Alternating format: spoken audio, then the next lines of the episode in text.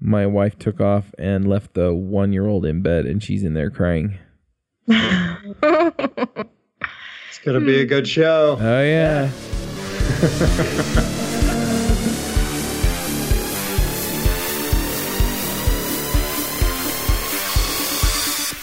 Whenever I have a new idea for an app, one of the first things I do is go find a domain name for it. The company I use and have used for years is Hover.com. Hover.com has a clean and easy to use interface. They don't try to upsell me on a bunch of services I don't want or need, and they provide free Whois masking for the domains I register. So if I register a domain that's not directly tied to devchat.tv, people don't need to know that I'm the one that owns it. They also offer domains with all kinds of top level domains like .codes and .computer, and others like .coffee and .pizza. So when you have your next idea strike, go to hover.com slash JavaScript to get it. Once again, that's hover.com slash JavaScript. Hey everybody, and welcome to another JavaScript Jabber show. This week on our panel we have Amy Knight, Hello from Nashville. Corey House, Hello from sunny Kansas City. back by popular demand, Aaron Frost. Hello. We should have you just fill everybody in on what you've been up to lately before we uh, introduce our guest. Oh, so I've been changing jobs. I've been, I ju- I mean, it's like a lot of people, just busy. But I, I, I switched from a company called Domo to a company called Salt Stack. We're doing a lot of cool stuff, and I, I decided I need to start getting back into into your podcast. So I'm happy that you let me back in. Yep, we're happy to have you. Yeah. I'm Charles Max Wood from devchat.tv, and I'm just going to quickly plug Angular Remote Conf. If that's your speed, if you're into Angular, go check it out. We're a few weeks ahead, so it might be over by the time this comes out. Um, if not, then it's this week. so, anyway, go check it out. We have a special guest this week, and that is John David Dalton. Hi, from Redmond, Washington. Yeah, you've been on the show before. do you want to kind of update people as to who you are and where you're at and what you do? Sure. So uh, I'm John David Dalton. I am the the last time I was on the show. I think I was probably talking about Lodash. Uh, Lodash is a uh, uh, modular utility library that handles working with arrays, strings, objects. Um, it's it's heavily used in the Node ecosystem, but also in, in the browser as well. Um, I also work at Microsoft. I'm on the Edge team for the web apps and frameworks. Uh, what I do there is things like ensure JavaScript libraries and frameworks work well in Edge or the Windows platform. Um, I also do a lot of open source work too, and one of those things is the, the thing I'll be talking about today. It's funny. It seems like, uh, at least lately, we've been having a lot of folks on from Microsoft. A lot of interesting stuff going on over there. Yeah, I um, I love it. Uh, what I get to do is is pretty pretty cool. Yeah, you guys just picked up Sean Larkin too, which is pretty cool. Yes, uh, he's actually on my floor, uh, so that's that's super fun. I um, I I've already got to to hang out with him just a bit, but I'm looking forward to to working with him too. That's cool. That's that's cool. You guys sit so close. Yeah. So you, so he moved out to Redmond then? Uh, yes. Mm-hmm. Nice. Uh, yeah, well, and we've we've also got a regular panelist on Jo- on Adventures in Angular, John Papa, who also works over there. So, anyway, Right uh, let's let's go ahead and dig into this. Uh, so, ES modules in Node. Now, um, you know, my brain is still trying to wrap around what this is. You kind of want to give us the elevator pitch on this? Okay, okay, sure. So I was trying to create, I would just go like start from the very beginning. So I have Lodash, and Lodash is a utility library, but it's version five. I wanted to adopt ES modules uh, and ES module syntax without uh, transpiling or shipping two bundles, um, because at the moment uh, I have a, a file size constraint where the, the the node package is four megabytes on disk, and that's because it's a, a popular dependency, it's the most dependent on, directly dependent on package in Node or in npm. Um, you could have like 30 copies of this of this dependency in your Node modules folder, uh, which eats up disk space. So um, I didn't want to ship a dual bundle and inflate the size even more. Um, in fact, I'm working to re- reduce the, the uh, uh, Lodash 5 package size from 4 megabytes to 90 kilobytes. And in part, I'm going to be using this loader. And so I created a loader for a module loader for Node that allows you to use the ES module syntax of import and export uh, in Node version 4 plus uh, today. It's a it's a small uh, zero dependency loader um, that you require once, and then after that, your uh, your import and export just work. Uh, um, that's that's the pitch for it. it. it. also has extra features though because um, there is a transition period uh, to the, the node way of doing modules and the, the node way of doing modules i'm putting like quotes around that um, is a little bit more um, restricted or different than the browser's way of, of specifying es modules. Uh, in the browser you have a uh, there you go. In the browser you have uh, a, a, a, type signal or a parse goal signal uh, and that is uh, the type attribute equals module, and that tells the browser to treat that code as an ES module instead of a standard script. Um, and Node, they don't have that. Um, so what they have instead, uh, they're going to use the file extension uh, to, to be that signal. And so if your file is .mjs or modular JavaScript, uh, it will load and treat that as an ES module instead of a, a, a CommonJS module. Um, and so that's that's the loader. Uh, it, the the features it allows you to do though is um, by default uh, you have the .mjs extension, um, but a lot of devs uh, like to use the .js extension. So there's ways to actually enable detecting um, ES module syntax in a .js file uh, and loading that up uh, and having it work uh, just like it was a .mjs file. See, that's what I was gonna say. I was like, dude, if that's for real, mm-hmm. then all we're gonna do is end up with everyone naming all their files .mjs, mm-hmm. which in that case, why not just leave it as .js? But you're saying you've got it, um, you've got a workaround for that. It, like this, this library you've got makes it so I don't have to do that, or right, correct. So there's a um, there's a single configuration option. I wanted to make so the reason I chose the name standard ESM uh, and, and, and, and, and published it on the standard namespace is because I wanted it to be something that devs could reach for uh, easily, and I wanted it to seem almost built in. Um, so you have that that built-in feel. It's super small. It's it's uh, around 40 kilobytes, so not bad for being an, a parser and module loader uh, there. Um, and with a single option, you can jump into uh, to using .js. Uh, you can also there's there's a there's a handful of options there too. It it supports gzip modules, which is what gives uh, Lodash version five allows it to be 90 kilobytes. Um, there's some options in there for CommonJS compatibility um, because uh, .mjs uh, when you're when you're doing it the Node way won't have certain environment variables that have existed in CommonJS. Uh, there'll be ways eventually around that with the import.meta uh, object uh, to store metadata, but that is still being specced out, so it's not quite solid yet um, how that will be tackled. But yeah, with this, uh, a single option allows you to to use .js or uh, by default, and defaults are important.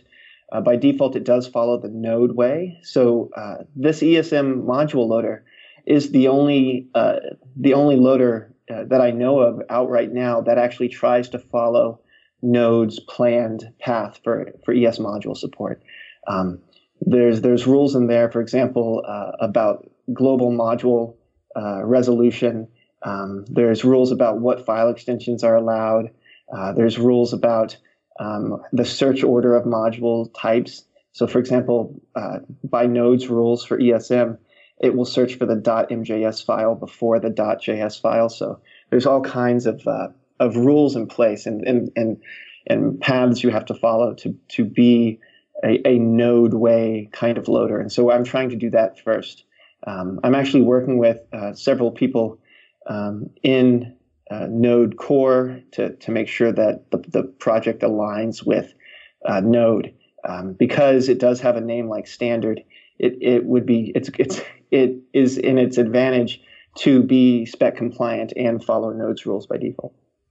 So I got I have a big question. I just because I'm just trying to understand exactly uh, what it, the benefits. So let's say I, I, go with your your standard module library, and I I pick the dot .mjs file system. I try and you know I let you corral me down like the default path.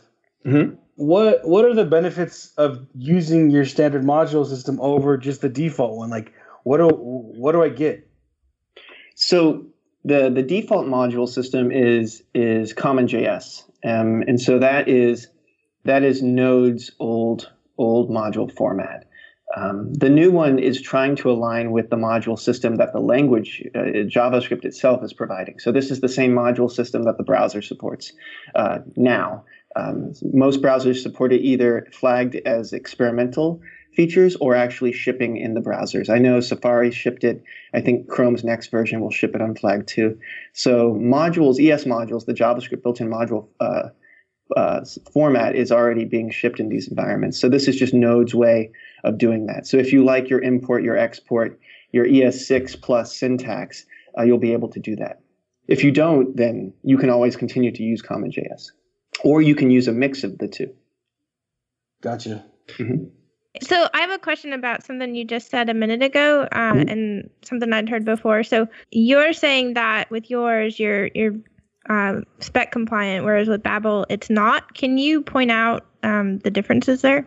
Okay, um, so I I don't think I called out Babel specifically, but Okay. Um, the so so Babel, so yes, our loader is more spec compliant in ways than Babel, um, and that is uh, just because Babel is a is a, a transpiler to generate source, um, but doesn't have any uh, hooks into the the runtime. So I can with our loader we can follow Node's behavior of like. Uh, of things that go beyond just syntax transpilation, like module loading order, um, searching for modules, uh, the the kinds of things like what environment variables are exposed. Uh, that's something that the ESM loader can do that that Babel can't do. Um, Babel is also a full transpiler. Uh, it transpiles experimental syntax. It transpiles a whole bunch of syntax. It'll, I think they even now have TypeScript support and uh, flow type support and all kinds of stuff. Um, and it, because of that, can be a little heavy.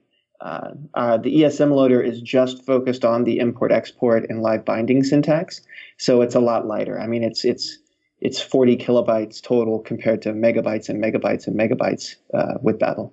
That makes sense.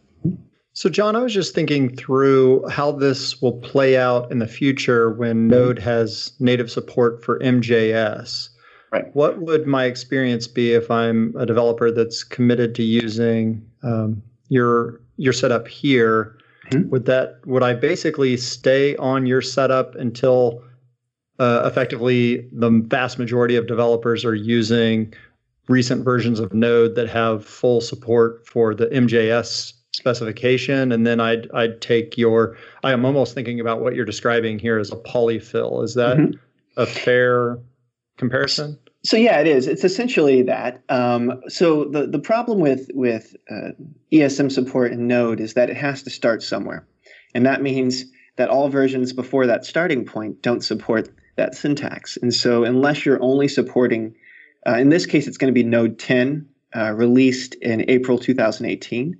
Um, unless you're only supporting Node 10 plus uh, with your code, um, then you you won't really be able to use uh, the built-in ESM support uh, without having like a double bundle where you transpile your code back to CommonJS anyways. Um, so the ESM loader allows you to continue to write as if you were using Node 10, but but but use Node 4 plus, um, and continue to ship just one version of your code.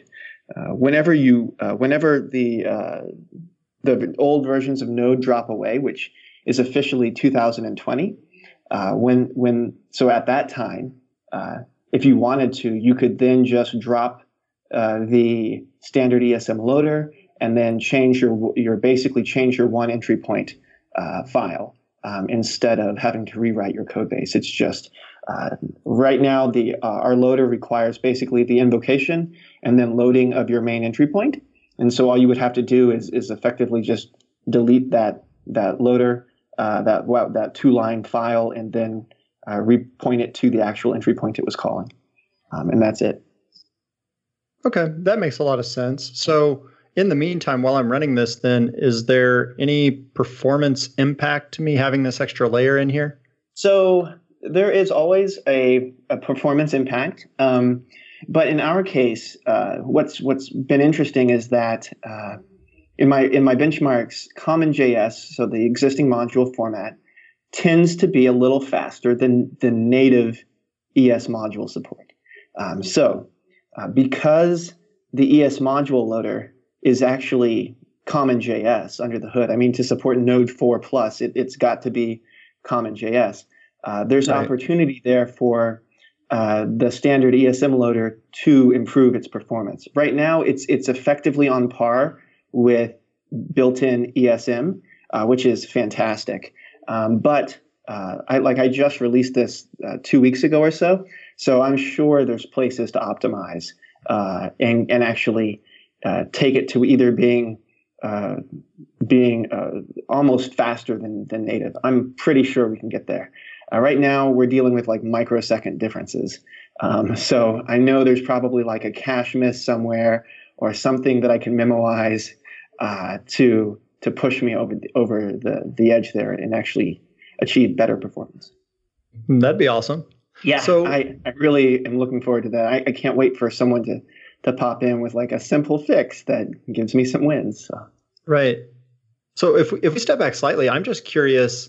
This strikes me as something that took a lot of thought and a lot of time for you to pull off. Um, I know you're with Microsoft now. Is this is this sort of the fruits of you working for Microsoft? Are they giving you free time to do this sort of awesome work?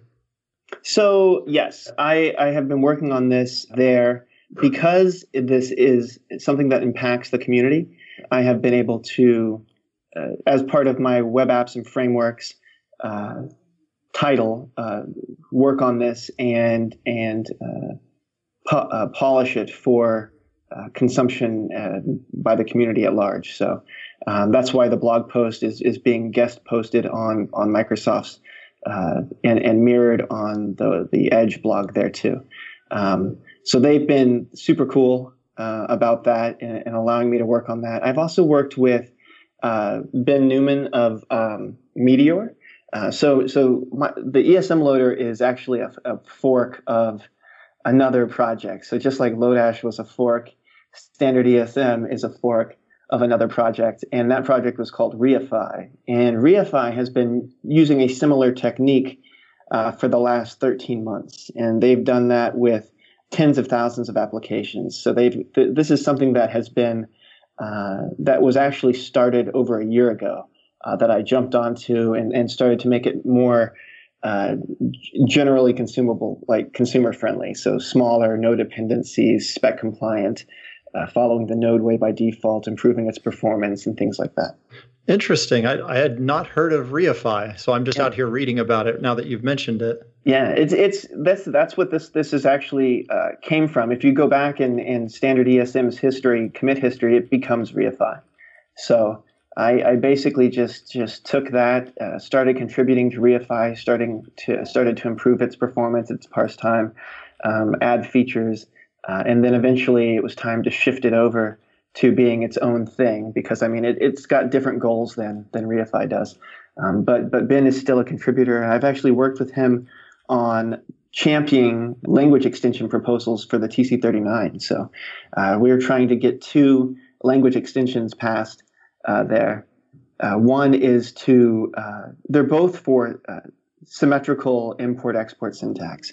So one is for uh, namespace exports, allowing you to specify them in a way that matches import. And then the other one is trying to find a way to export a default from another module uh, without having to first import it as an identifier. Um, so we're, we're still working on those two, but it's been great working with him. Uh, he has taught me so much about parsers and ASTs and all of that stuff. I didn't know any of that going into it. It was super intimidating. It's its own syntax. It's there's I still don't know the rhyme or reason to some things. And I still have to like just inspect the objects and stuff. But he was a super help there. He's also uh, very uh, up in the know on on the the uh, the ESM spec and all of that stuff. So I mean, I couldn't have done it without him uh, or the, or the the project itself. Uh, so yeah, big props. So, John, can you clarify then? Reify and your uh, ESM project are solving the same problem. I'm unclear. So, is but you said that they had diverged, but I'm still unclear w- why I would choose yours over Reify. Okay, so Reify's is is made to use uh, ES6 syntax in Node, um, but it doesn't necessarily follow Node's plan support path. Um, so, for example, uh, with with standard ESM, if you're in a, a MJS file, uh, we don't expose things like the module object, the require function, the exports object. Uh, the default binding is of the, this is undefined. So we align closer to what node will actually be. Um, and Reify just allows you to have that syntax, but it still leaves in a lot of the CommonJS stuff there. It actually leaves in and exposes its API for doing that. So you can tie into uh, the the API that is actually being transpiled to. So it's got like a module.import that you can call and some other things. Um, and and uh, standard ESM tries to to to hide all of that, so you don't see the actual implementation detail, and it aligns closer to to Node's planned support. Uh, okay. Standard standard uh, Reify is something that's that's baked into uh, Meteor as well, so it tends to follow Meteor's support path. Um, and for me, that meant that uh, it had to support uh, something like PhantomJS uh, level of, of JavaScript in certain files, mm-hmm. which was a bummer because that's Safari uh, 5 uh, from 2010. Uh, so I couldn't use certain syntaxes, and um, I, I, that was not a, a nice restriction. Um, but but yeah, our our projects are similar but different uh, in that that respect. Mine is is uh, the standard ESM is more uh, more following closer to to what Node's support path is going to be. Yeah, okay, that makes sense. And I'm I'm looking. I mean, Reify was created back well before we had any real idea how Node was going to handle modules. So correct. That was yeah. that's why it's designed the way it is. Whereas now you you wrote yours with that uh, gift of knowledge of of the now standard and wrote it accordingly. So that yeah, that helps because really you're in a situation then, like you said, if you choose to use ESM here at some point a few years in the future, you can take it out and your app will just continue to work because you no longer need the the polyfill for this behavior. Yeah. Also, also Reify supports something, some ex- experimental syntax that I, I was uh, that I, I, I did not want to ship on by default. It supports nested imports, um, which is uh, something that Ben was trying to champion uh, champion as a as a syntax proposal. But that's a pretty big experimental feature to have on by default and still call the library like standard ESM. So I by forking I was able to remove some of the experimental on by default stuff and hide away the implementation detail. Um, I can geek out on that too. Like you, there's there should be no way for you to actually find the so behind the scenes. What what standard ESM is doing is it's doing a quick in place transpilation of your file to inline uh, library calls to do things like import, export, uh, to preserve live bindings. But those that library itself is hidden away to where you can't access it. And what I do there is I assign it a new variable name every time you save the file. so so you can't you can't get it because if you try to find it and you try to access it, then you save your file, then that variable name changes. So it's completely hidden away away from Very sneaky. I like it. Yeah. The variable name itself actually has a zero width joiner in it too. So it makes it super hard to type. So the whole idea is that you're not supposed to be able to see the implementation detail. It's not supposed mm-hmm. to leak into your environment. So to you, it just looks like built in. This episode is sponsored by Hired.com. Are you searching for a new job? That can be stressful, scary, and time consuming. Pushy recruiters try to sell you on roles you don't actually want, and the job boards make you feel like you're throwing your resume into a black hole, never to be seen again. And sometimes you go all the way through the interview process just to find out at the very end that the salary, offer, or company culture doesn't match what you're looking for. Hired is the world's most intelligent talent matching platform for full time and contract opportunities in engineering, development, design, product management, data science, sales, and marketing. We make your job search faster, focused, and stress free. Instead of endlessly applying to companies and hoping for the best, Hired puts you in control of when and how you connect with compelling new opportunities. After completing one simple application, top employers apply to hire you, and on Hired, you receive personal interview requests and upfront salary information so you can make informed decisions about what opportunities to pursue over a condensed timeline. Hired offers access to more than 4,000 innovative employers, including big brand names like Facebook and smaller emerging startups.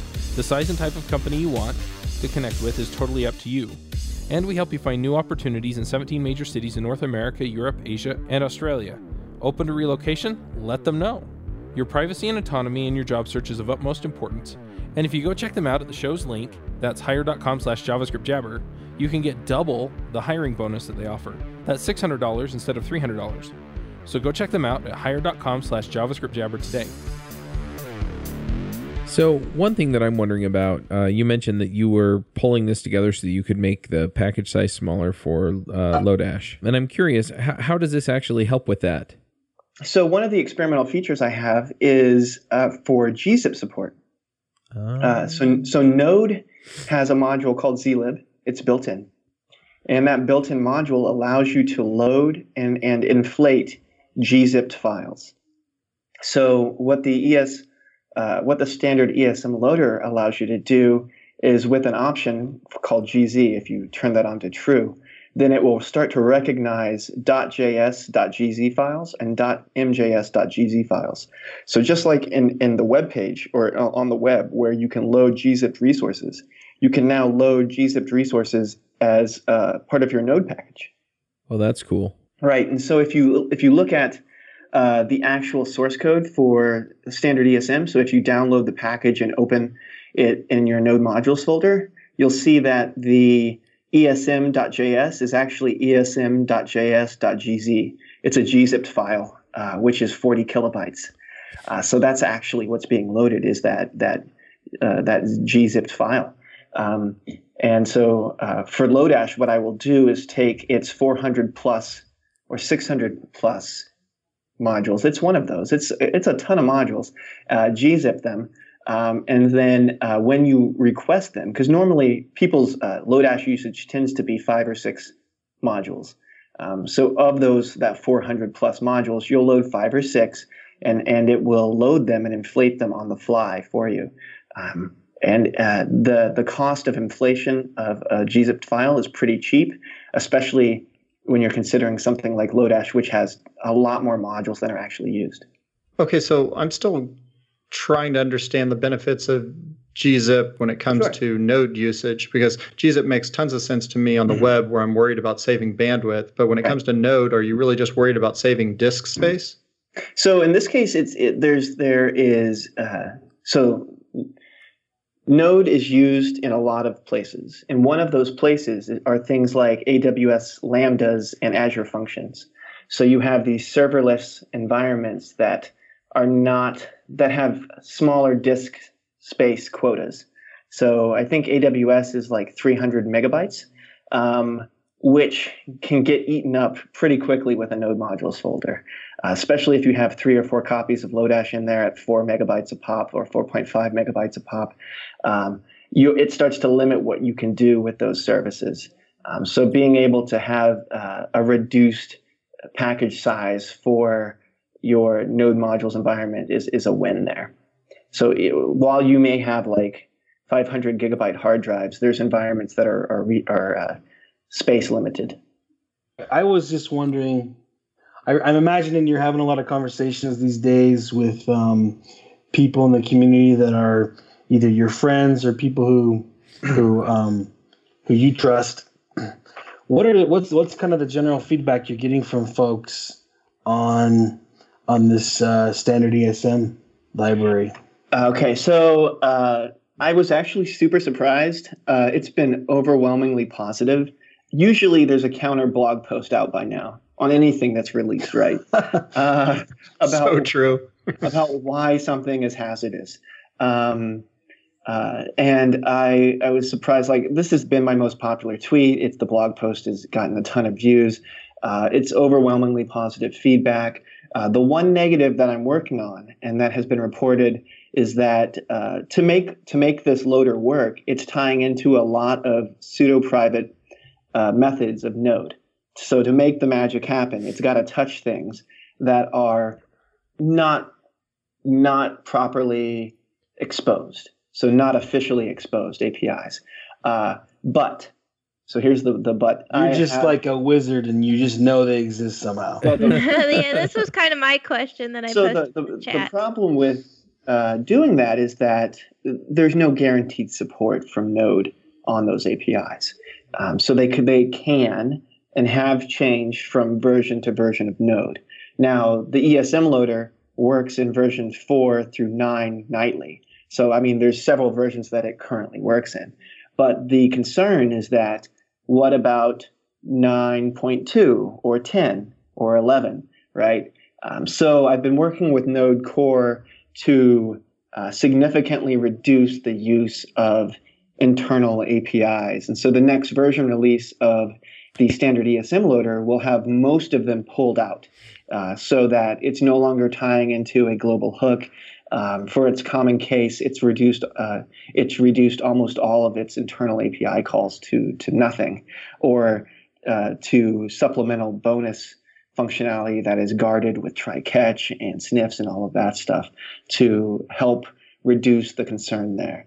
So that's that's been the, the main concern is that it's it's magic um, and so the cost of that is internal API calls. And so now the effort is is working with Node and Node uh, uh, core members to remove those API calls. So it's something that Node doesn't have to support, uh, and something that makes the ESM loader a little bit more robust and resilient uh, to changes. So that means that uh, it makes it better for people to rely on.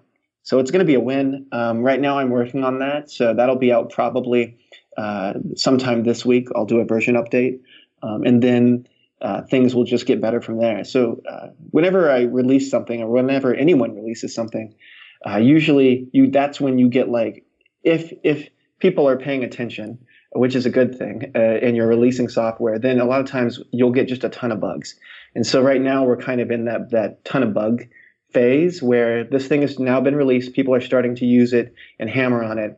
Um, and so I've been doing bug bug fixes and patch releases uh, there. So over the next, you know, uh, month or so, I suspect uh, uh standard ESM will just continue to get stronger and better and more reliable uh, and, and, more resilient to things like uh, pseudo private internal API use.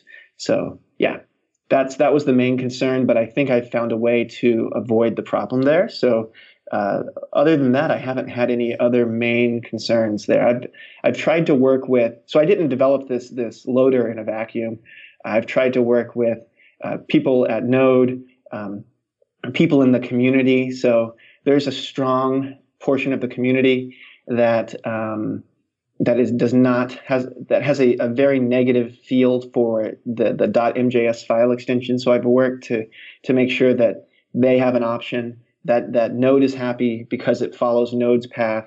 That standards folks are happy because it's following uh, the the the TC39 spec uh, ESM rules. Um, that it doesn't step on tooling of of Webpack. That Babel folks are happy. That uh, that uh, npm folks get the heads up about this thing too. So like it requires just working with with lots and lots of people uh, to try to make sure that uh, this thing doesn't cause problems um, because I, I, I, want to use it uh, and then also use it for Lodash. And since Lodash touches so many packages, it touches over a, a over 150,000 packages. Oh, um, oh wow! In in some way, um, so if Lodash takes a dependency on something, uh, it's got to it's got to be stable and it's got to be something that's not going to cause the ecosystem problems. And so that's why a lot of work has been put into standard ESM to make sure that it's not going to step on toes. Uh, right now, it's a it's a module loader, uh, which means it does have to touch at the moment uh, one global one global API. Um, but I've worked to ensure that you can actually support versioning there. That only packages that opt in to the ESM loader get ESM support. So it's not going to be something like remember there's a, there was that package for coloring your console that that manipulated the string.prototype uh, and caused problems with uh, node packages. Um, I've tried to make sure that ESM doesn't do something like that. That it only it only uh, affects packages that opt into it that that take standard ESM as a dependency, a peer dependency, uh, or an optional dependency. Um, and so the work with Node right now to remove reliance on internal APIs is actually going to help that too. One thing that I'm I'm wondering about this though is so you can package your stuff up with gzip and you know mm-hmm. that's all cool, but doesn't it ship everything when you npm install? So aren't you going to essentially get two versions un- unless you're using the ESM loader and you know it? So what the the gzip support for that it's that's going to ship the gzipped file and then inflate it at runtime Uh-huh. uh, for you. Um, so it's not two versions there. It's just going to inflate it uh, at runtime, and then so you're you're going to have a a, a a inflation cost there. It's minimal in most cases. Um, and many times, sometimes the I, the actual I/O of a larger file is more than the cost of inflating the smaller file that's been gzipped. No, Um, I, I was asking something else. So Oh, when, okay. when I do an npm install, it pulls the JavaScript file or files down to my computer. Correct. So uh, for a while, are we going to be in this limbo where it's pulling down the uninflated and the inflated file, or the the gzipped file and the regular file? Or is there going to be some flag in npm that says, "Hey, I'm using ESM loader. Can I please just get the gzip?" Well, the ESM loader would be your uh, your dependency, so it would be it would come down with your package as a as a dependency, um, and then and then it, you would use that to actually process and load the file of the gzip file. So you don't have to ship both the gzipped and the non-gzipped. If you're using standard ESM, it'll be a dependency, and then you can just uh, load that as part of your package.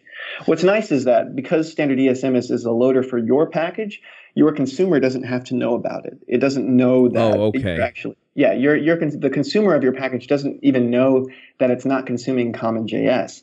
To it, it doesn't know that what you've written is ES6 and that there's a loader that is handling that and, and handing it off in uh, CommonJS in between. So your consumer doesn't have to know about the standard ESM thing. To them, it's it's an implementation detail um, that has no bearing on their usage. Gotcha. That that was the part that I was trying to figure out. Ah, So like, so we'll use ESM, the ESM loader for our stuff, but I'm not going to get the benefit of having a small Lodash download until Lodash starts using it, right? correct. And, and that Mhm. transitively down my dependency tree, I need everybody to start using it before I start seeing the npm install speed up at all. That's it. I, if, if that's what you're saying, right?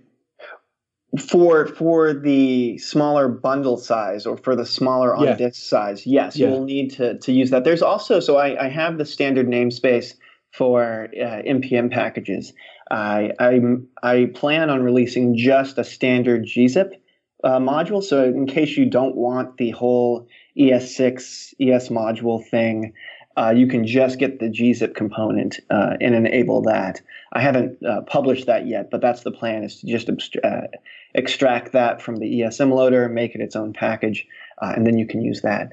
But for Lodash 5, uh, whenever uh, that is, is released and, and adopts it, uh, that should affect a significant portion of the ecosystem right off the bat uh, there. So everyone's node modules folder will get pretty will get pretty small. Uh, will get smaller. Sorry, not pretty small. Will get smaller because of that. So yeah, the, the more people that use it, the smaller um, node modules will be.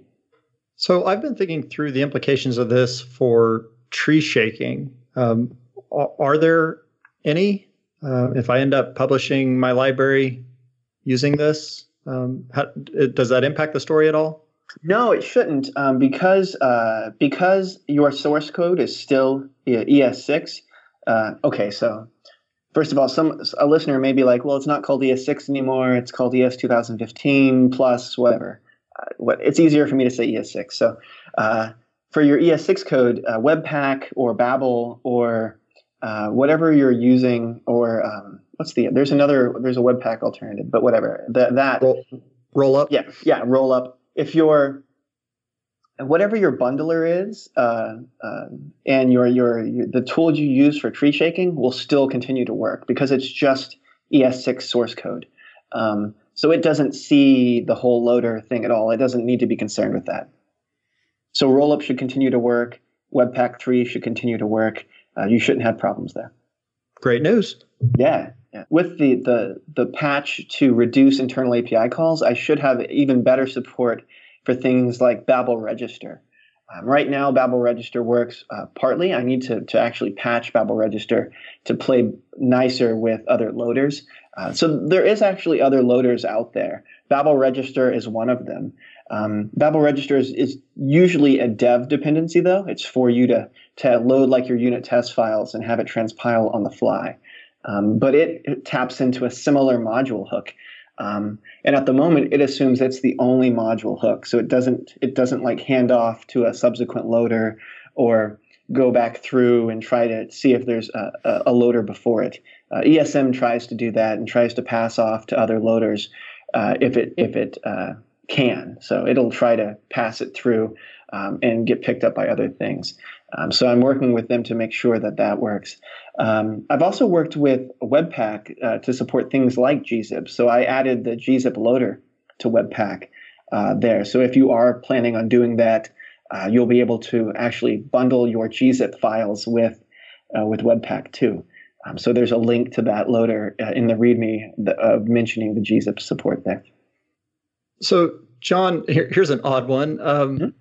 I'm just thinking through. Are, are we in a situation now then where everyone should be using ES modules when they're working in Node, or who would you say, hey, stay away from this? This isn't for you. I honestly, I love ES modules. So, I mean, I would, I'm for it. Um, I think that the the more people hammering on this, the better. Uh, what's nice is that since it is such a, a thin piece, you don't have to worry about um, a ton of transpilation cost, a ton of build time cost. Node 7 Plus supports 99% of ES6 Plus. So really the, the main missing piece there is just the import-export live binding bit, uh, which is all this provides. Um, so for me, it, it feels natural. I, have already gotten used to writing import-export.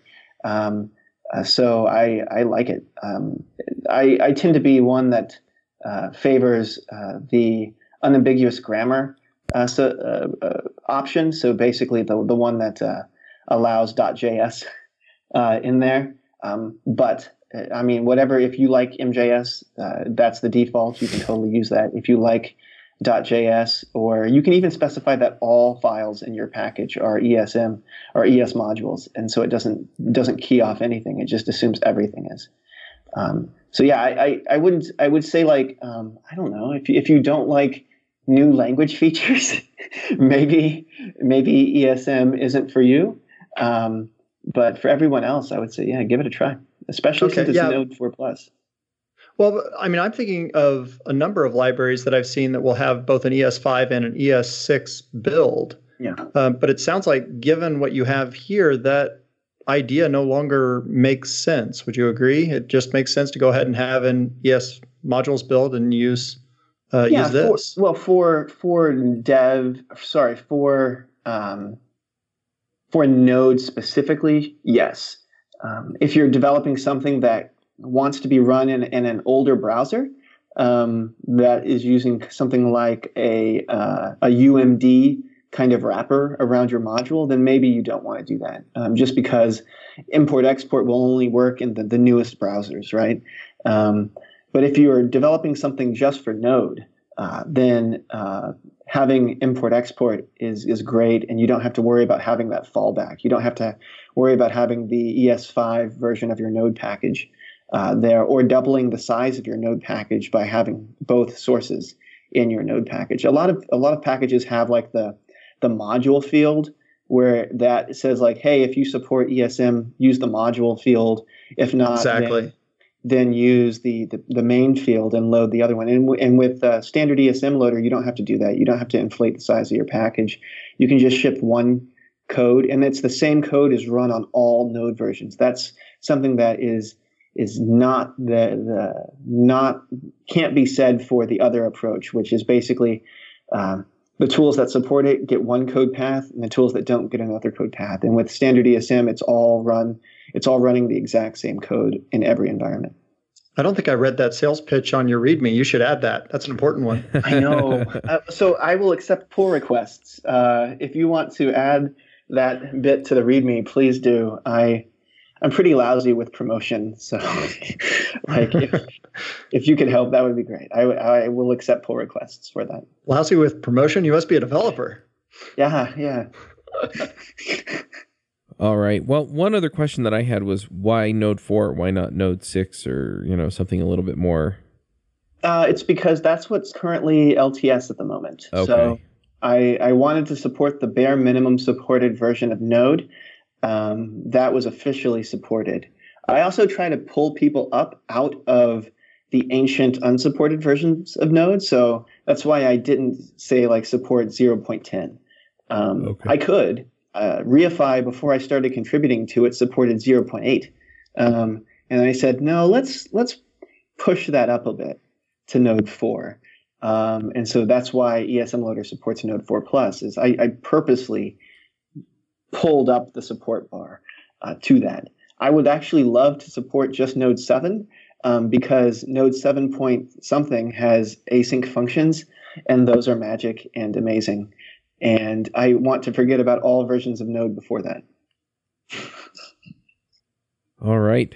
Any other questions that we should have asked or that we want to ask before we go to picks?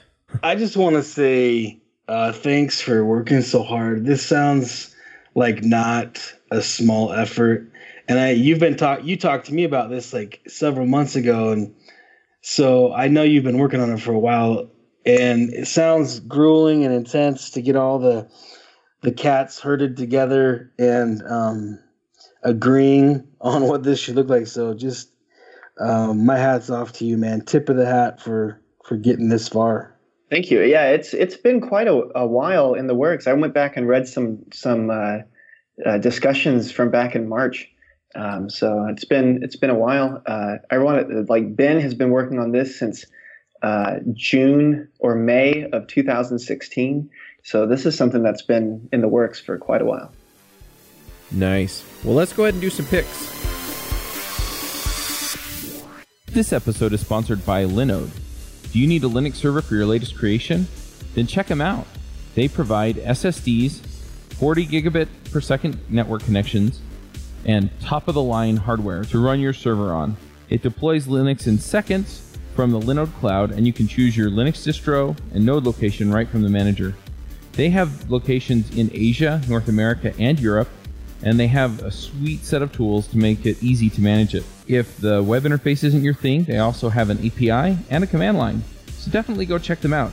They also provide two factor authentication, IPv6, DNS manager, cloning, scaling, and everything else that you want. So definitely get the most out of your Linux node and check them out at linode.com. And check them out at devchat.tv slash linode. Corey, do you want to start us off with picks? Sure thing. Uh, I have two picks. Uh, my first pick was a post I came across on Medium uh, about trending developer skills, where they looked at uh, the technologies that Hacker News uh, has found different uh, startups are using.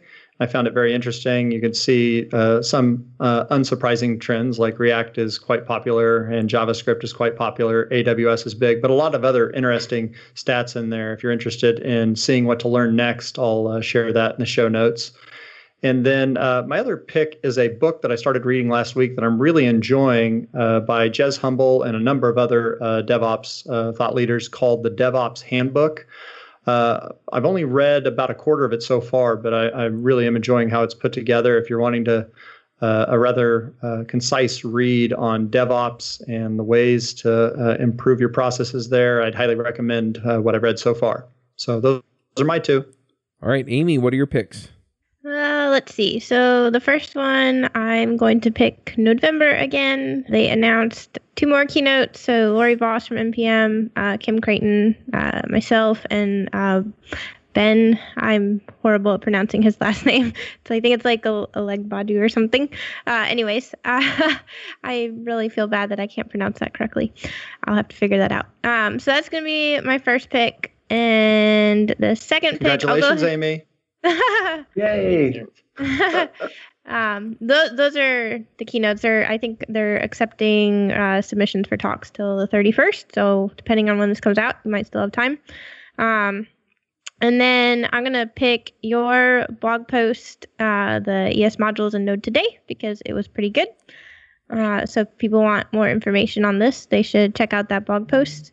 And then so I was, you know, I usually use Medium to uh, look at developer posts, but I got a little scroll happy the other day and uh, this one was trending, and I shared it around with um, a bunch of my friends. And uh, I can't say enough good things if there are any uh, single people uh, who are dating uh, to check out this uh, Medium story, but it's called uh, Dating is Dead.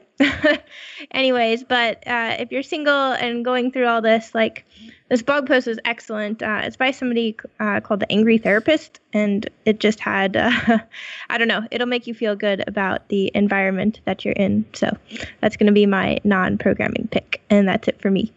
I'm relieved that I'm married. it's so bad. Same here. It's so bad. so if you are, this post will make you feel so much better. That's right. Some of us are just lucky.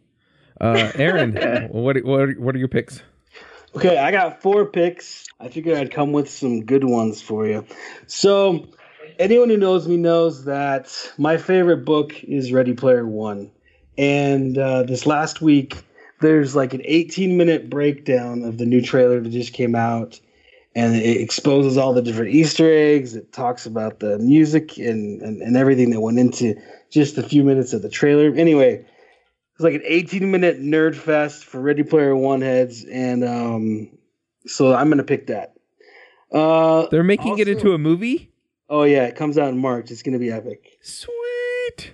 Yeah. Okay um next pick so life's been life's been tough uh, lately in the USA, and there's a show that I've been watching. It's called the Jim Jefferies Show. It's kind of like my fill-in for the Jon Stewart Daily Show. Now that Jon Stewart's not here, so I'm going to pick the Jim Jefferies Show. Everyone who needs a relief valve from just life in the in the U.S. news should go watch it. Um, I read a really good book I couldn't stop reading it, and it had me on one page I'd be laughing, and on the next page I'd be crying. And it was Kevin Hart's um, "I Can't Make This Up" book. Um, it's on Audible as well, and he actually narrates it on Audible, and it's a fantastic, fantastic read for anyone who's looking for a good book right now. Um, and then my last pick is um, I need I need some team members to come work with me uh, here at SaltStack we're doing a lot of fun stuff with Angular. We're doing a lot of fun stuff with RxJS, and um, we're growing fast. And and I'm looking for a few senior engineers to to come work with me. So that's my last pick. Awesome. Well, I'm going to jump in here with a few picks. Mine are much less code related, but uh, nevertheless, I will pick them. The first one is I'm just going to remind everybody about Angular Dev Summit, angulardevsummit.com. That's all I'm going to say about that. It's free.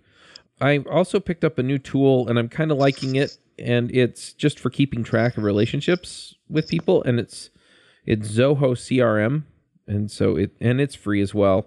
Um, but it's nice because I can keep track of different people that we've had on the shows as well as you know relationships with sponsors and things like that. And so it's it's been working out pretty nicely. I'm still settling into it, so I don't know if this is a permanent thing or if it's just kind of got you know, I'm enjoying popping the bubble wrap is what I say when I'm still testing out a tool and I'm kind of got happy feels about it. So anyway, but yeah, digging that. And then one other thing. So yesterday and today I've been just spending a few hours here and there working on um, our old van. We have a, a, Dodge Grand Caravan that's been sitting in our driveway for about a year um, since we got a new vehicle, and I decided I needed to fix it and sell it. and so I've you know I've just been working on that, trying to get it to run, and I'm almost done. But anyway, it's just kind of nice to get out and do something with your hands that's not typing on the keyboard and staring at a screen. And so uh, I just encourage everybody to you know go find something real, physical to do, and uh, yeah. Anyway, so yeah, those are those are my picks. John, what are your picks? Cool. Um, I am picking for my first pick I have two. Uh, the a, a, a uh, TC39 proposal for optional chaining. So if you're familiar with the, the CoffeeScript uh, existential operator, uh, this allows you to uh, do dot syntax, so A dot B dot C uh, property lookup, but with like a question mark or a question mark dot be allowed to check for properties that may or may not exist. So Lodash has a function called get where you can do that. Uh, this is a syntax form of that to allow for easier property access. That's Lookup. awesome. That's I love it. It's great. It's in the proposal. Uh, I would say uh, if you can contribute to it, uh, read over the docs for it, um, help with uh, help to flesh it out and come up with examples. Uh, the spec is available on the TC39 uh, GitHub uh, repo. Uh, so uh, there's a link there for it. Um, and then the second pick I have is uh, a friend of mine, Andy Pavia, is uh, has a, uh, a, a, a company uh, that released a, product called Toybox. Um, this is a, easy to use 3D printer, and it's for kids. Uh, so u.make.toys. Um, uh, what's cool is that so they're they're crowdfunding right now, but the backend tech for this is using Meteor, uh, and they're using ES modules for it. So the whole reify ES module syntax thing flows right in uh, with that too. So u.make.toys and uh, check that out. I want one, and not for my kids. Yeah, no, this that I instantly I, I've seen a couple of uh, prototypes of it, uh, and it reminds me of like when I was little playing with like the erector sets uh, and all of that stuff. So it's super cool. Awesome. If people want to keep tabs on what you're doing or, you know, read your blog posts or whatever it is that you do these days to let people know what's going on, where should they go? Uh, they should go to twitter.com slash jdalton. Uh, I tweet um, primarily about tech, also about Boston Terriers and dogs. Uh, so it's a good mix. Awesome. All right. Well, we will go ahead and wrap this one up. Thanks for coming, John. yeah, thank you for having me. We will catch everyone next week. Bandwidth for this segment is provided by CacheFly, the world's fastest CDN. Deliver your content fast with CacheFly. Visit C A C H E F L Y dot com to learn more.